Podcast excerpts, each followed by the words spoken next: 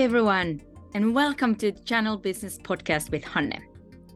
Channel Business Podcast is all about sharing ideas, insights, and valuable tips from leaders around the world who have been rising through the struggles to where they are now. I think you have to be like hyper aware of building a diverse team. Um, uh-huh. Like it, it doesn't fall together. Um, you know, you have to work at it. And the reason I say that is because after we were purchased by eBay, at that time, I had um, a rather diverse team, but theirs were not. And they were trying to combine these teams. Um, okay. And it was really, really challenging. And I, I started to see my teams evolve into um, very limited thinking, to be honest. Uh, okay, so it kind of went backwards. Went backwards. The podcast episodes will teach you about different things, what you can take in your daily life as a leader to take things forward from one step to another. We will talk about all facets of life. What are there the essential steps for you to take the business forward. I'm your channel business podcast host, Hanne Nultinen, a global business influencer, taking you to this growth ride of channel business episodes.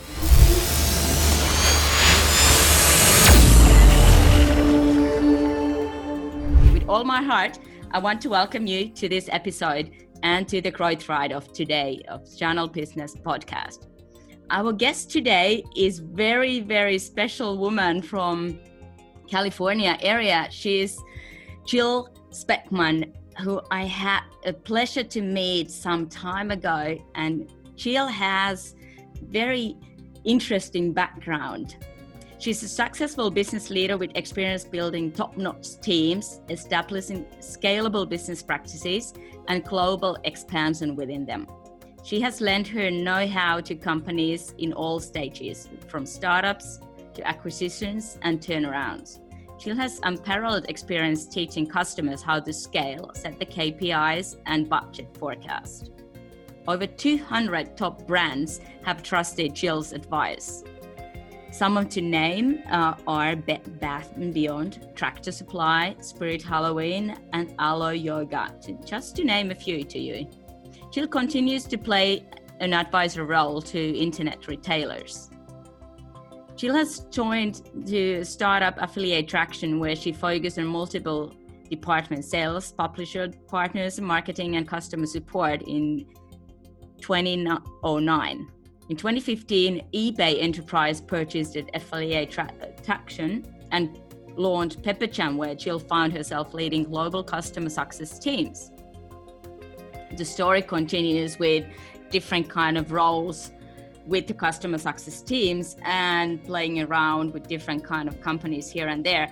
But today i really really want to welcome you jill to talk about this how to build successful teams and what does customer support experience really is and what the stories are there behind. So jill speckman welcome to the show Thank you. Thank you for that wonderful introduction. Hanne, I'm so excited to be here today um, and share a little bit about my experience and connect with, with you and hopefully with your audience as well.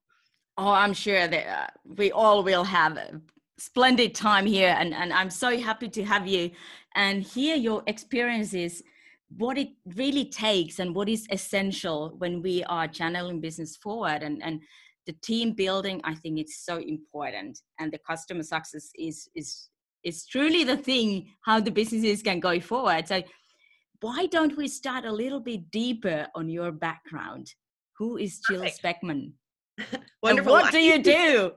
you did a great job. Um, I don't think I can I can share as much as you shared about myself, but um, yeah, I've spent the last 15 years uh, building cross-functional, customer-focused teams um, the the evolution of customer success has changed in the last 15 years. Customer success is actually a relatively new term. It was called account management support all kinds of other things in the past and uh, today customer success seems to resonate with with most people. Um, and it uh, it takes on different areas, which we can talk about um, in our in our conversation today. It's not just success; it's support, it's experience, it's it's kind of everything. And um, my background has been customer focused, but building the right teams so that the customer wow. gets the experience that they need, but also the teams get the experience that they need. Um, you know, my my retention, my staff retention, those those two things I think run in parallel when you look at customers and staff. If you have happy teams that are diverse and work uh-huh. well together, you end up with happy customers. They they mirror each other in my experience. So hiring the right people with the right aptitudes into each of the roles in the team is is probably the most important thing to start. But um, I digress a little bit about myself. Yeah, um, where, where, do you come from? What, what is your background? I know there's a little bits and pieces, you know, that takes you to to Silicon Valley. They take you to Italy. They take you to be in global environment and in yeah. United States. There's, I think, there's so so much that you can I've share been, with us. Yes, totally. I I've been lucky. I, am born in the Bay Area, actually in Santa Cruz, California, which is uh, just south of San Francisco. Um, home to many startups. Um, mm-hmm. I built my career around. I love going into small companies and exploring the opportunity. Um, but I grew up in Santa Cruz. Um, I actually went to a private Hindu school. Um, and there's a uh, story. um, it was a, it was a wonderful experience. Um, it was actually a boarding school where we had an exchange program with um, a group in Sri Lanka. So uh-huh. I think that that was a really uh, wonderful way to be balanced and look at the world through a different lens um, that might not otherwise be seen, especially in the Bay Area in California and in the U.S. Um, there, I studied art. I actually went to Italy to study art. Um, I have always been fascinated by art. I started off with gouache as a young child and moved up to oil paintings. Um, both of my parents are artists, um, and they're very different, uh, which I love about them. And I think that that's been just a wonderful thing to bring into my life and fold into my experiences. Um, and actually, little known fact, um, I uh, I painted uh, pet portraits, oil pet portraits, um, throughout college to pay for my tuition. Mm-hmm. Um, wow. Yeah, and I did have the help of um, of family since my father is a photographer. My my mother they actually met at Brooks Institute. My mother's a photographer. Both are painters, um, but they supported me, and um, they actually didn't help me go through college at all. I did it all on my own through painting. So um, that is that is amazing. Uh, what we know here in Europe and and Asian part of the world is that the school, the education is really expensive in the United States. So yes, and, and you know what was interesting is it struck a chord in me this entrepreneurial thing where I I realized at a young age, if I build a small business, I can make things happen but you know how do you do that? And what's the first step? And how do you build and it's such a young age. Mm-hmm. absolutely. And it was interesting because i thought i was actually going to go into government um, uh-huh.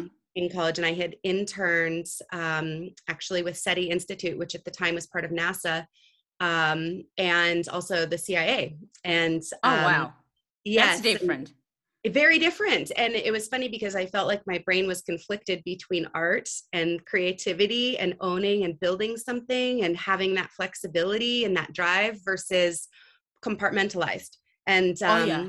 and i think actually I, what has been wonderful with startups over the years is bridging the two um, compartmentalizing and processing things with creativity. And i think that that kind of crossover has really lent itself to to building certain skills and assets that have brought me to my success today.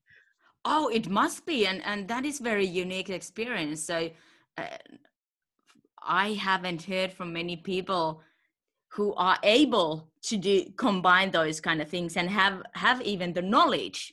There's many times though it's interesting where i'm like man i kind of wish i had taken a more simple approach but but here we go. And, and that that really is part of a story and it's, it's part of your your skill set and your personality. So that that obviously thrives you forward. But but tell us a little bit what are you committed to and inspired to create in your life? That's a great question. Um besides the, the art and and the structural life. You know I, I, love people. I am a people person. Um, and i think connecting people is is essential it's important and connecting people from different paths.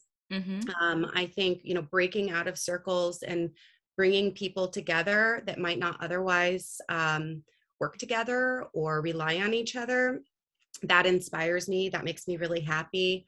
Um, as much as i love people i probably love my dogs more. Um, but that also is uh is it they're, is it, they're human best humans best friends so exactly. it goes a line yeah, yeah. um but no I, I i i think everyone has something to offer and something that inspires me is is trying to understand um how i can help other people but how they can help me um you know and when you when you work with diverse teams age gender religion all of that mm-hmm. you everyone has something to lend to the conversation um yeah and and i think that's what what drives me um and i think that's why um my teams are have been so successful and positive and very low human churn you know i mean because people discover things about other people that i can't facilitate. It creates this snowball effect right? If you bring the right people together and it echoes out it's like a ripple. Um it just starts growing and going forward by itself. Yeah and i love that. Um to me that's that's uh it's fun to watch and i've seen it. Like i have some folks that have worked with me for 10 plus years and to see them evolve as as, as people and the paths they go down and um and it, it's just it's really cool. And they become experts at what they do. And that's really cool. You know they're they're able to be better at anything that they do than i could ever do right? And so then I, i'm learning from them. And you know it's um like you put somebody into a support role which is typically seen as oh like that's a entry level right? You're just yeah. taking and receiving customer questions or things like that. But that's but they, really valuable you know in in terms of growing the business and and and taking it forward. You know it is. It's one and they become the ears right? And they yeah. are this this collection of well why are the customers asking? Did we not build the product correctly? Mm-hmm. um, did the interface not work? Uh, did we not proactively engage with them? And you know these support roles are a huge foundation but it's also a great stepping off point for a lot of uh, folks wanting to get in to a startup or mm. to a new industry. Um, so primarily my background was e-commerce, um, performance marketing, affiliate marketing, um, and hiring into that role. There's there's so much in that market. Why didn't somebody buy? Why didn't the sale work? You know, like mm-hmm. why isn't revenue up? What's our profit margin? Blah, blah, blah. And these these folks, it's a really good like launching pad, right? And what I found is that some of them become specialists at that and they become so in tune because they're focused on that one thing to pull information from customers and distribute it with the customer success team. And then what we can do is echo it into our company into our best oh wow. how we oh, work. wow. but it's it's being receptive and it takes a certain person to to be receptive. And then on the flip side you know when you're looking at hiring or building into the success side which is more proactive right? Mm. um, it's a different skill set and these people are hunting for the information or they're packaging things up to put in front of the customer so they have a good experience right? Yeah. And the two have to work together but they're extremely different. And that's where even outside of the type of folks that you hire the, the innate traits of how they work together have to layer differently. Because you can't have everyone do the same thing and then what you find is they start to balance each other out. It also creates right really cool career opportunity where you might start someone in support and they realize they're actually really good at being that proactive role and kind so, of owning so you change the people by the way they act and, and uh, how they feel comfortable and, and skilled with the things. Totally. They should be able to evolve within a team and i think of course. helps um, also it helps the, the customer. Like if there's you know you have to be careful about having too many common names right because then they'll only mm. want to work with one person and then they limit themselves from exposure to other different opportunities um, but in an agency the life most agencies i think make the mistake of assigning a one-to-one you know mm-hmm. customer mm-hmm. with a, a, customer success person and in my experience um, having a point person from customer success is great for a customer because they have one person to go to, but Mhm. layering people behind them allows you to scale, but also allows opportunity for your team to tap into customer experiences and and That's actually right. integrate with the customer, and the customer gets more out of it too. So Of course, because we are different kind of persons and we come from different backgrounds and different understanding and different experiences. And I might go really well with you, but with someone else, I may have these conflicts that we don't understand each other. We don't speak the same language. So exactly. so it And is important to have the, the right people at the right place and have the time. variety of the people. I 100%, you know, it's interesting when I look at all the brands that we've worked with, Mm-hmm. because my portfolio was 400 million. Um, You, you have such an amazing background in that sense. You've worked with the, these top brands in US, which some of them are very international. yeah, and- Cartier would be a really good European. Um, we worked with their French team for a long time. Um, and, and that's the other thing with the, when you start building these teams you, and you're going global as an agency, Mhm. you need to keep your your company culture and replicate the process elsewhere but not be unaccepting of their culture that's really hard How, to how do you do that? How do you do that?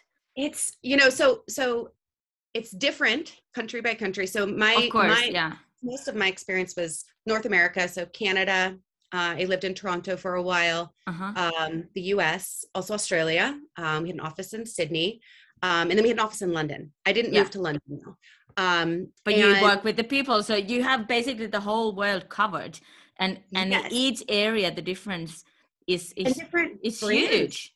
Yeah, you know what was interesting is it's easy to to create a cross-functional team globally, I think, Mhm. because you're hiring people based on their innate skills, like who is your brain, who is your your Yeah. essence, right? For Yeah. a role.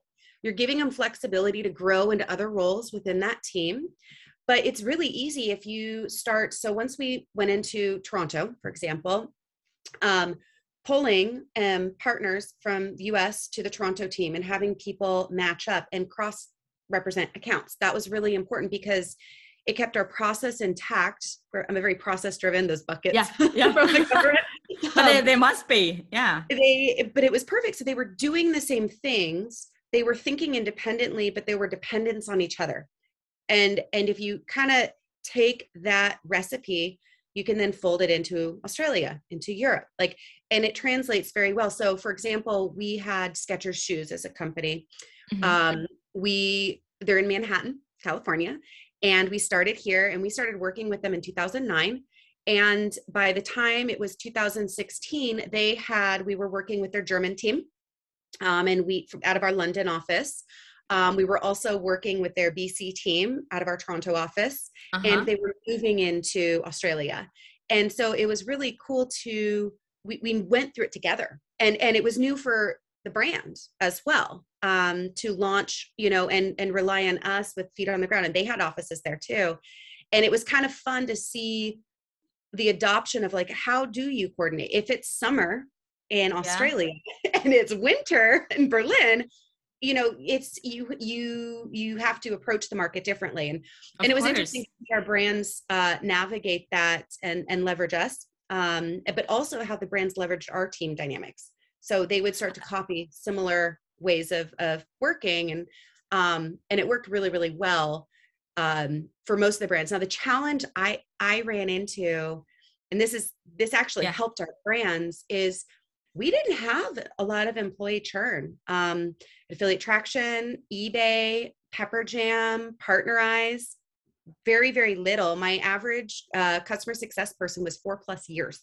um, which And is that's unheard that's kind of a long time in nowadays. If you're there Mm-hmm. around five years or more. yeah so it was it was but what was hard is uh we would there was a period it was probably around 2011 to 2013 where most of the brands they we would have a new person they were losing people every six Okay. months.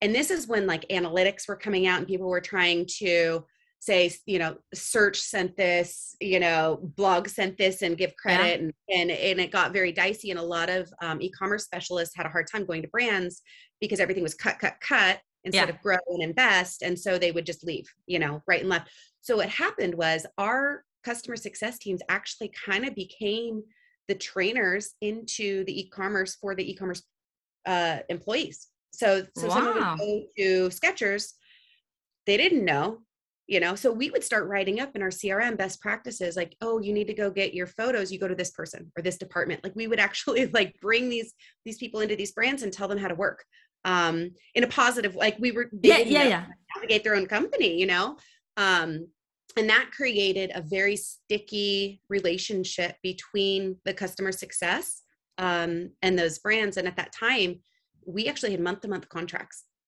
until month to month.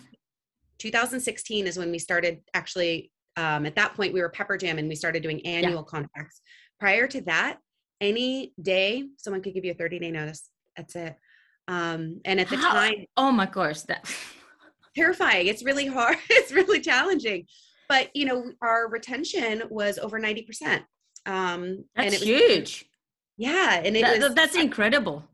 It was un unbelievable and and and because of that retention we even though we didn't have a predictable contract we had predictable revenue. Yeah. so and that's what really matters to your company that the money keeps coming in and the customers are buying. You you are having the both sides happy the staff but also the customers right? 100% yeah. Yeah it was a unique period for sure. And and um i look back to those teams because uh, they were like family. I mean it, it turned into this like really just wonderful wonderful group. I still hear from the folks on the east coast. Uh-huh. um, i still talk to the to the folks in canada. Actually i got a text the other day one of my buddies up there um he's in windsor ontario yeah. he uh, you know just got a new puppy and it's it's like oh like i haven't worked with him in like so many years yeah point yeah and uh it just it it feels good and it's that bringing different people together based on who they are and training them on as a person and and then the talent or the the skills coming on top of that right is, exactly. is that the way how you build the diverse teams and the successful high performing teams yes i think you it sounds silly but i think you have to be like hyper aware of building a diverse team. Um uh-huh. like it it doesn't fall together. Um you know you have to work at it. And the reason i say that is because after we were purchased by ebay at that time i had um a rather diverse team but theirs were not and they were trying to combine these teams. Um okay and it was really really challenging. And i i started to see my teams evolve into um very limited thinking to be honest. Uh, okay so it kind of went backwards. Went backwards. Because and the customer was not yeah, in that same step. They were a little lacking behind. I think it was because uh when we were acquired the teams we were being folded into didn't think about it Mm-hmm. They didn't have it on the forefront. Like every time you hire someone and you look at someone, you you look at finding someone that's different from who you have always, right? Like how can I bring someone in that has the innate skills, the personality and the energy, but like w- like find the differences and and actually like be attracted to that because you don't want the same people over and over. Um you want it's because different. it doesn't evolve it doesn't evolve. You have to have a you have to have a challenge. You have to have you know we respond to pressure right? It's like mm. working out like it hurts and it's horrible but you grow. Your muscles become stronger. They become more flexible more adapt faster yeah. whatever you're training for by challenging. And and i think the challenge then when we were acquired is this other company didn't think about it. They didn't care. And we were immediately sold from eBay and turned into another company. I mean, it was quite the journey. Okay. Um, but that following company didn't, they did not care. Um, it was, it was. They hired- acknowledged that, but they didn't pay attention because they didn't think that it was important. And so is, is the lesson over there for the listeners that you really need to pay attention to that to have a high performing team, which is diverse in order so. for you to succeed as a what, company and and your services and products? 100% um, what their strategy was was always hire through referrals. Hire friends of friends family of family.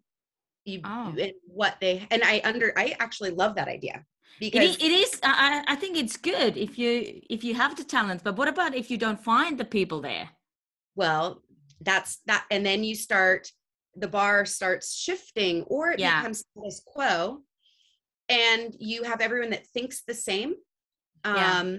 and that does not grow. There's no pressure. There's no growth.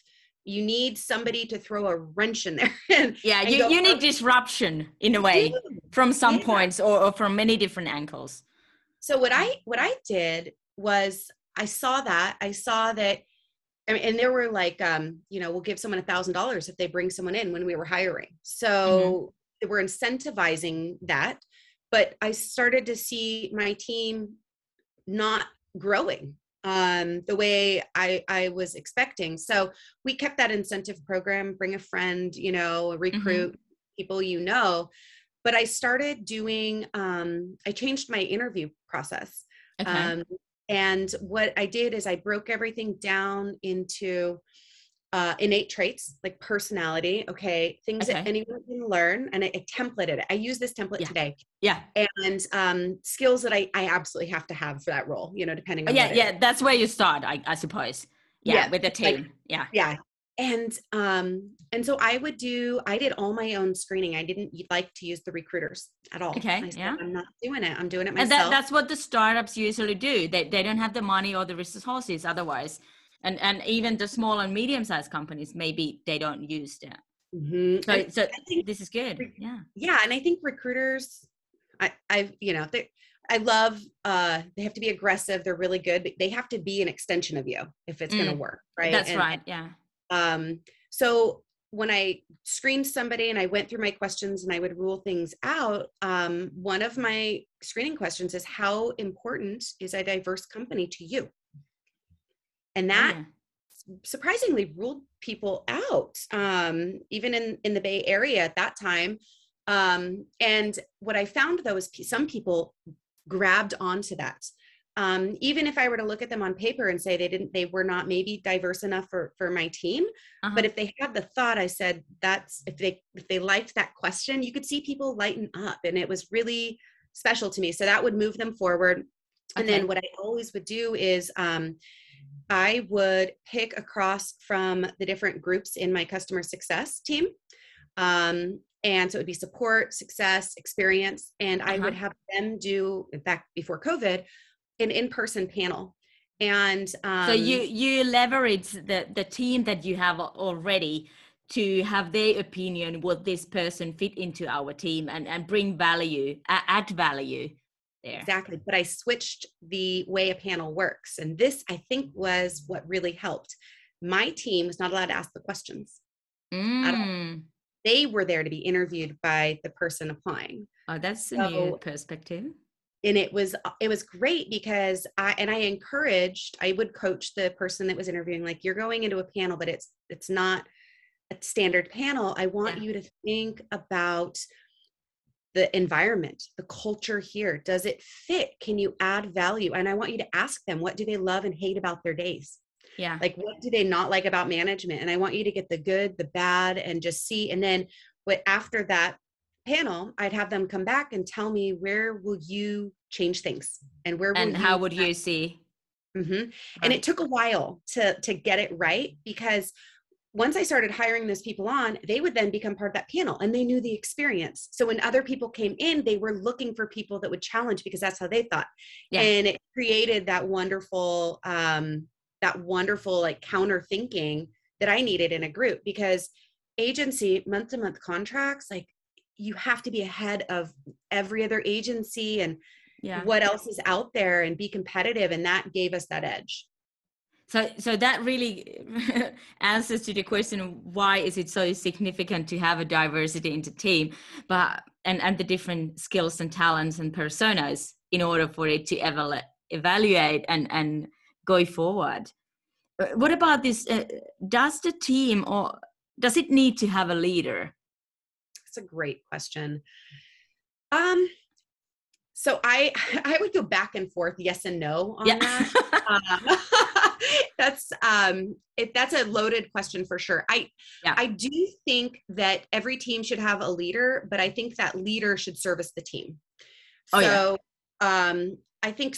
structure keeping things in best practice making sure that the team is happy there needs to be an escalation point um, so I always did the standard uh, hiring flow. So whether I was a managing director or a senior director, or whatever, I'd have a director under me uh-huh. or a team leader, a manager, depending on like Canada took a little while to grow, so they didn't have a director immediately. You know, same for Australia. But so that was you first, and then after a while, you had a person there to take care of that.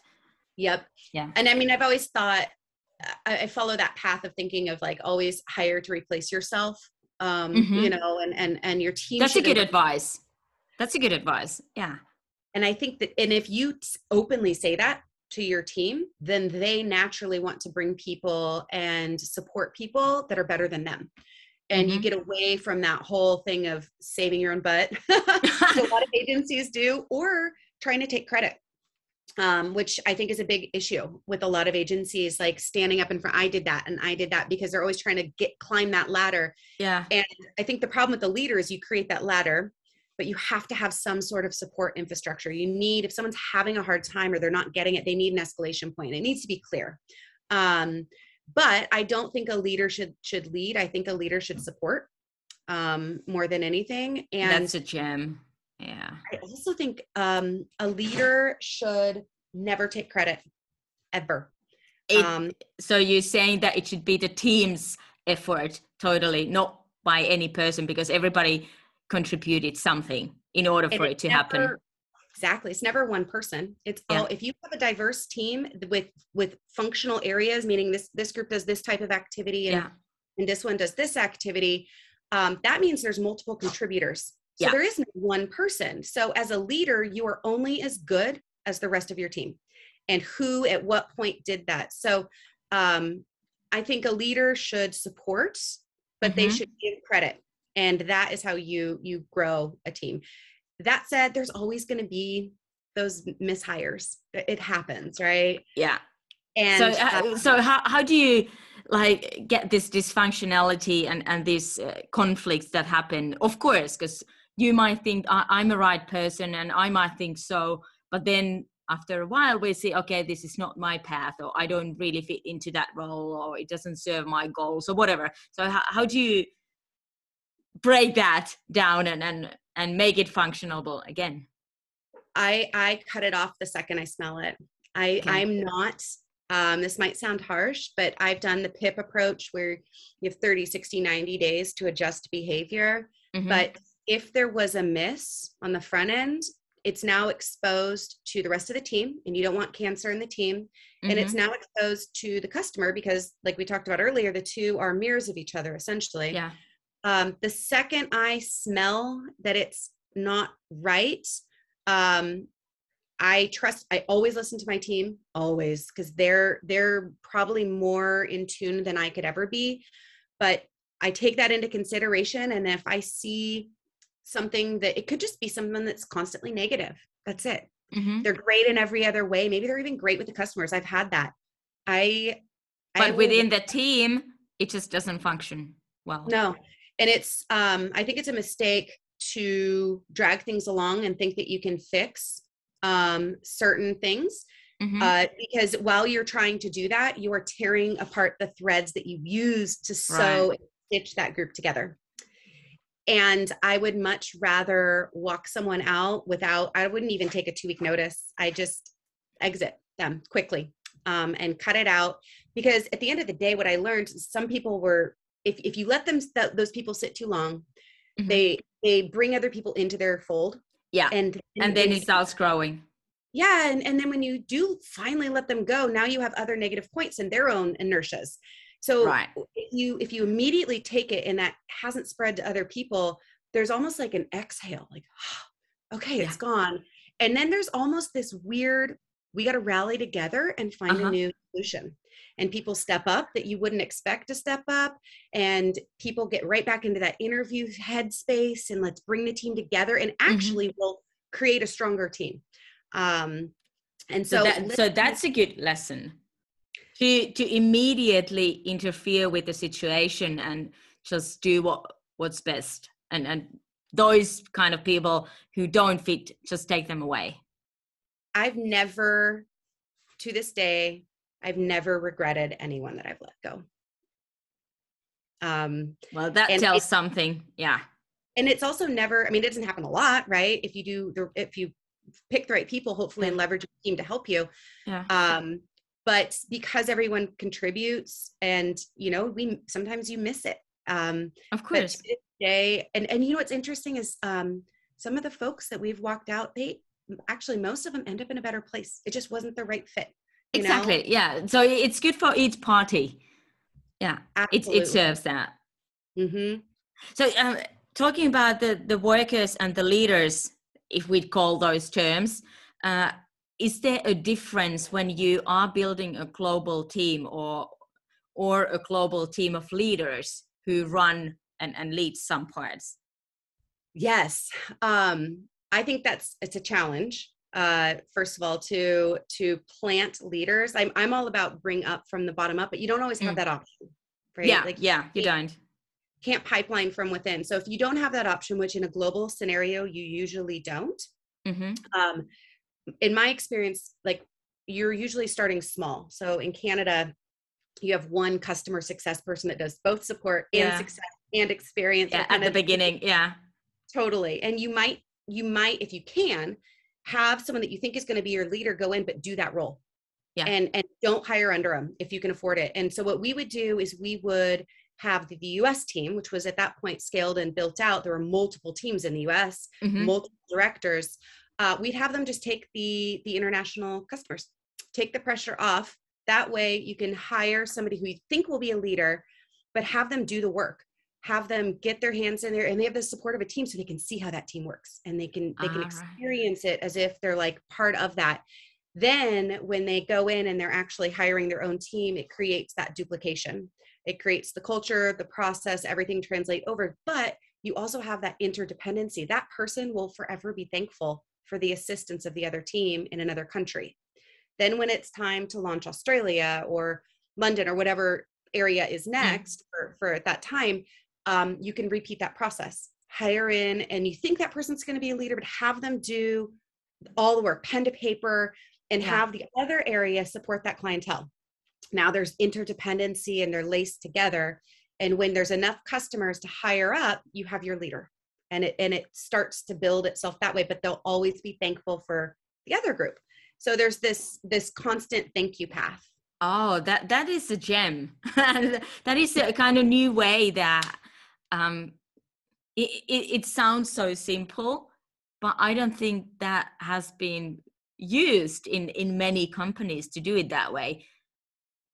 I i don't know but it it it I don't, I don't know. yeah um, I, I, I, haven't heard it that that many times that you do it this way. So I think it's it's good, and and then it kind of helps you the way that I think the world should go. That you don't have to do everything by yourself. You don't have to know everything, but if you are with the process and somehow in every phase of it you mm-hmm. will get to understand what are the issues what are the problems what are the the challenges what are the good things that we do and then as a leader you can develop that whole thing. But if you don't know what's happening in some of the process and you have never seen it you've never done it by yourself how the ever could you evolve the whole process and grow the company? And it gives them the option to say that process doesn't work and that's fine. So say yes. you're doing it but you're in europe and you're not in canada and it's different and you're going okay that's like now you can see where the holes are for your specific area mm-hmm. and you can fix that which otherwise would not be have been seen you know without comparing it to the baseline process. So it helps improve over time i think. Oh it does. It does. Wow.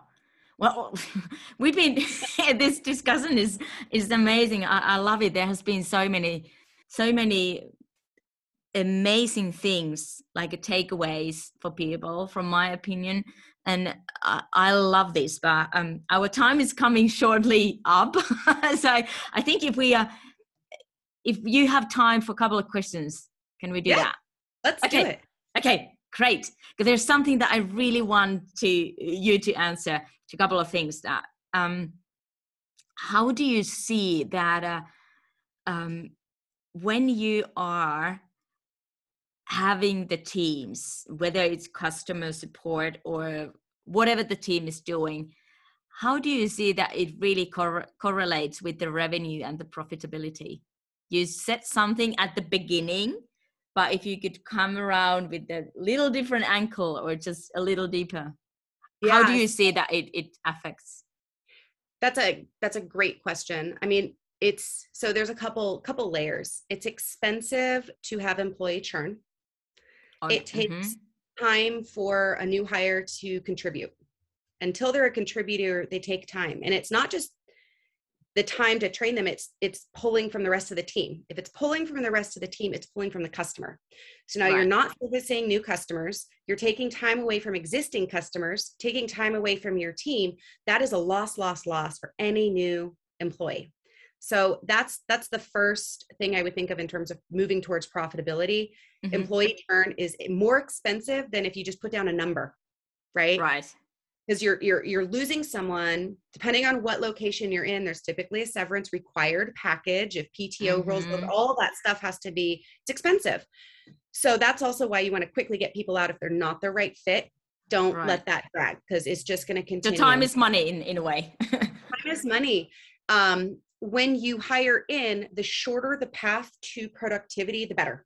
So one of the things, um, and I'm starting with the with the employees, and I'll move to the customers. Yeah, the two are connected. Um, but when you hire somebody in, standard in in the e-commerce performance marketing industry, it takes someone on average, when I started, about a year to be able to interface with a customer. But by always having a pipeline of people on your team that are ready to step up and fill like a higher level role or having people um, follow very specific processes so you can hire someone direct in if you don't have someone to step up you can shorten that window so right. we got it down to 30 days someone could interface within 30 days because our process was so clean everything was best practiced everything was vetted it was constantly being improved um, based on all the scaling and uh-huh. international uh-huh. and diverse approaches that we took um, but the shorter the window, the closer you can get to them being able to interface with a customer. On the customer side, you always have to think that you're going to transition a customer, and that's that is risky. That creates a lot of risk. Risk creates churn. churn yeah. impacts profitability. So um, customers should always. That's why when we were talking about the one to one ratio, I never did that. So uh-huh. there was always somebody else. So if we did have to remove somebody or somebody left for whatever reason, yeah, there was always a familiar face behind the scene. So it's never just one person, but you the customer also has at least two people who exactly. they are familiar with. Yeah.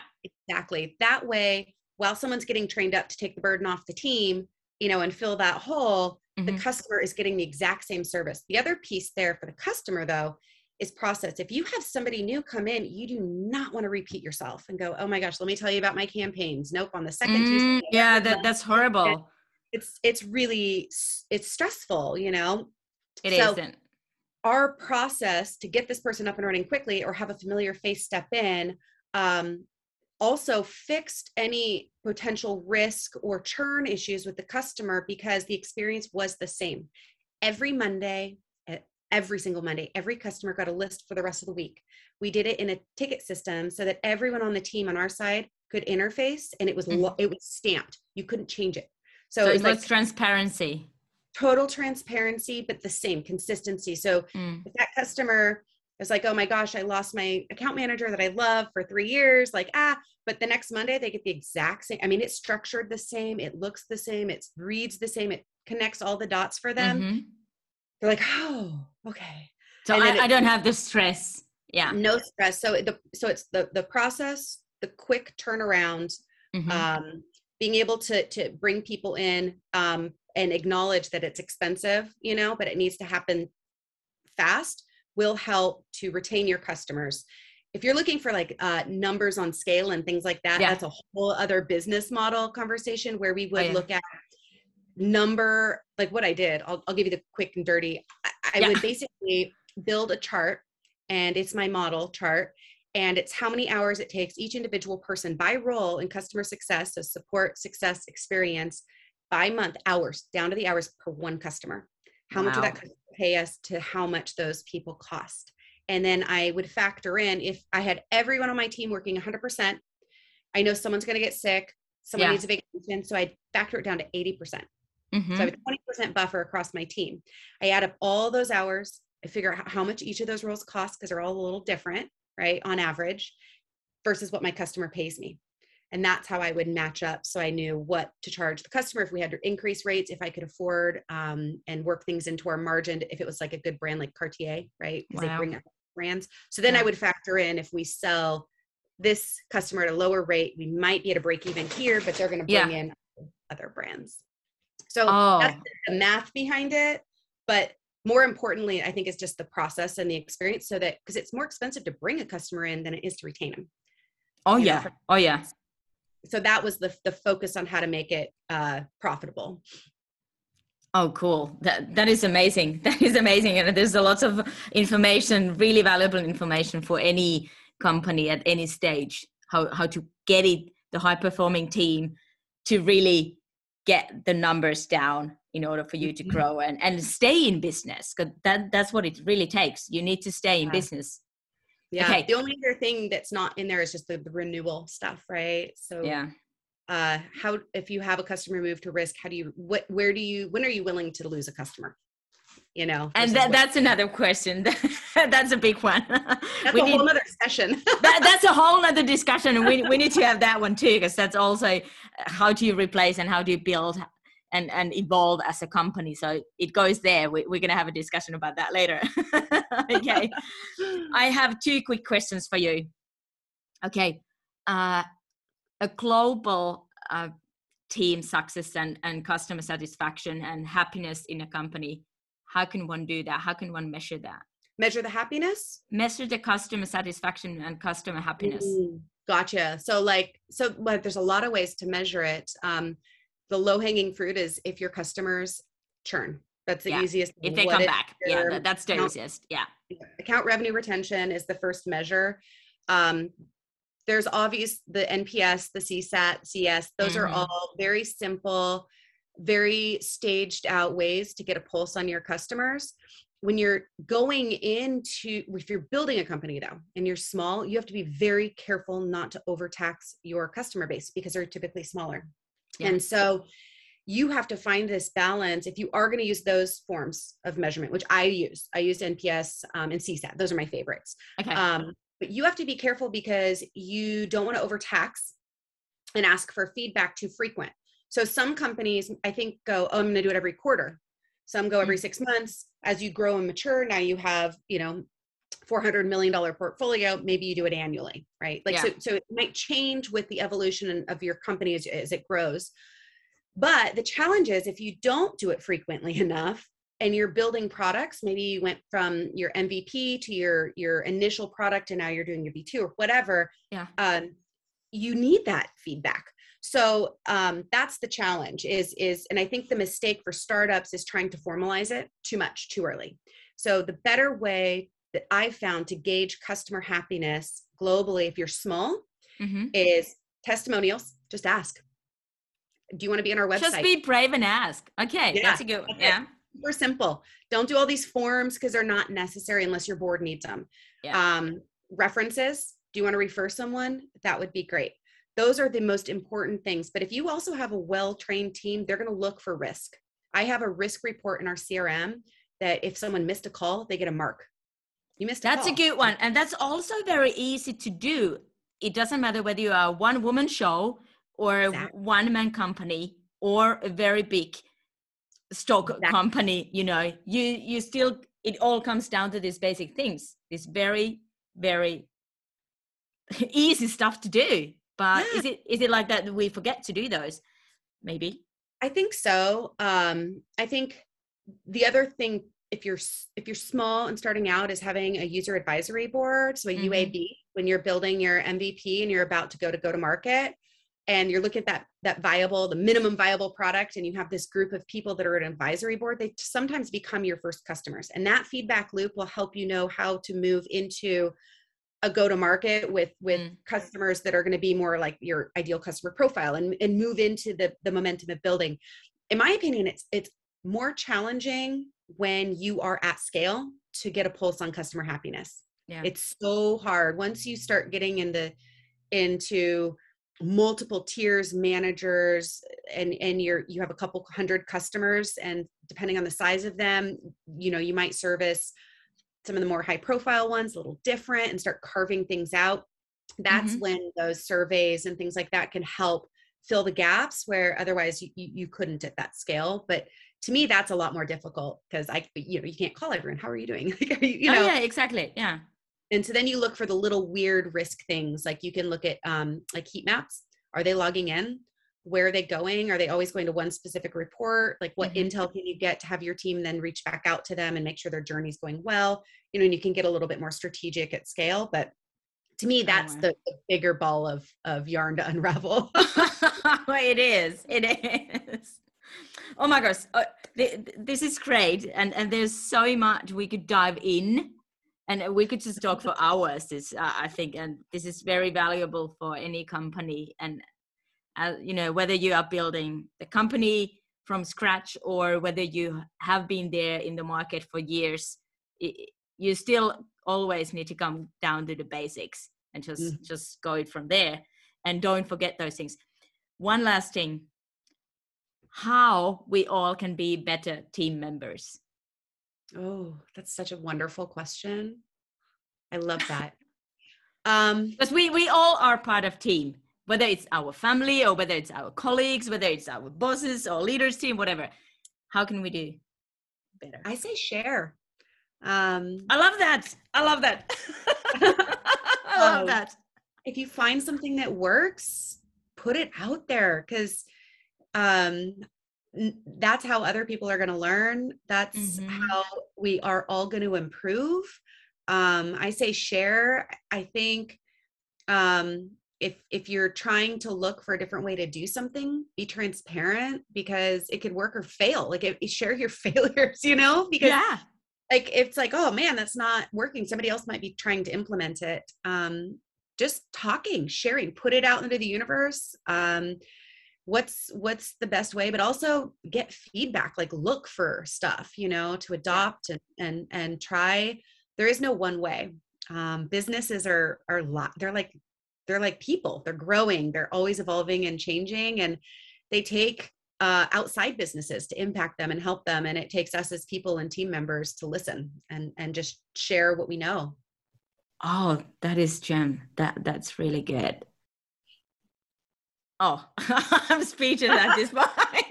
I, I love that, and that really resonates with me. And and this whole podcast in channeling businesses forward is all about sharing experiences, sharing valuable tips and tools, and also the failures because we always can learn and evolve from Mhm. one another. So I, I really want to thank you, Jill, for being part of this show, and and the listeners also to to be with us here today. So thank you. And I hope you all got some valuable tips and tools and also the courage and inspiration from these amazing insights what Jill shared with us today. I really want to thank you, Jill. You've been an amazing guest today. and there's a lot of gem and value in it. So thank you for being with us today in this episode and I'll see you next time. Kind with smiles. Thank you so much. Thank Appreciate you. it bye